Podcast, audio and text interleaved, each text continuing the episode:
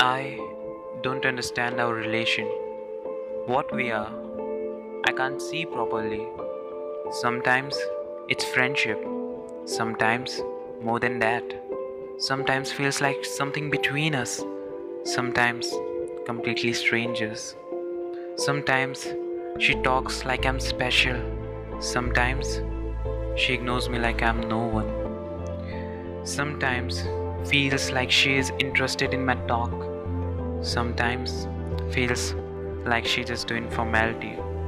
Sometimes it feels like she cares about me, and sometimes feels like I'm worthless to her. These sometimes are very painful sometimes, but very beautiful at the same time, in its own way.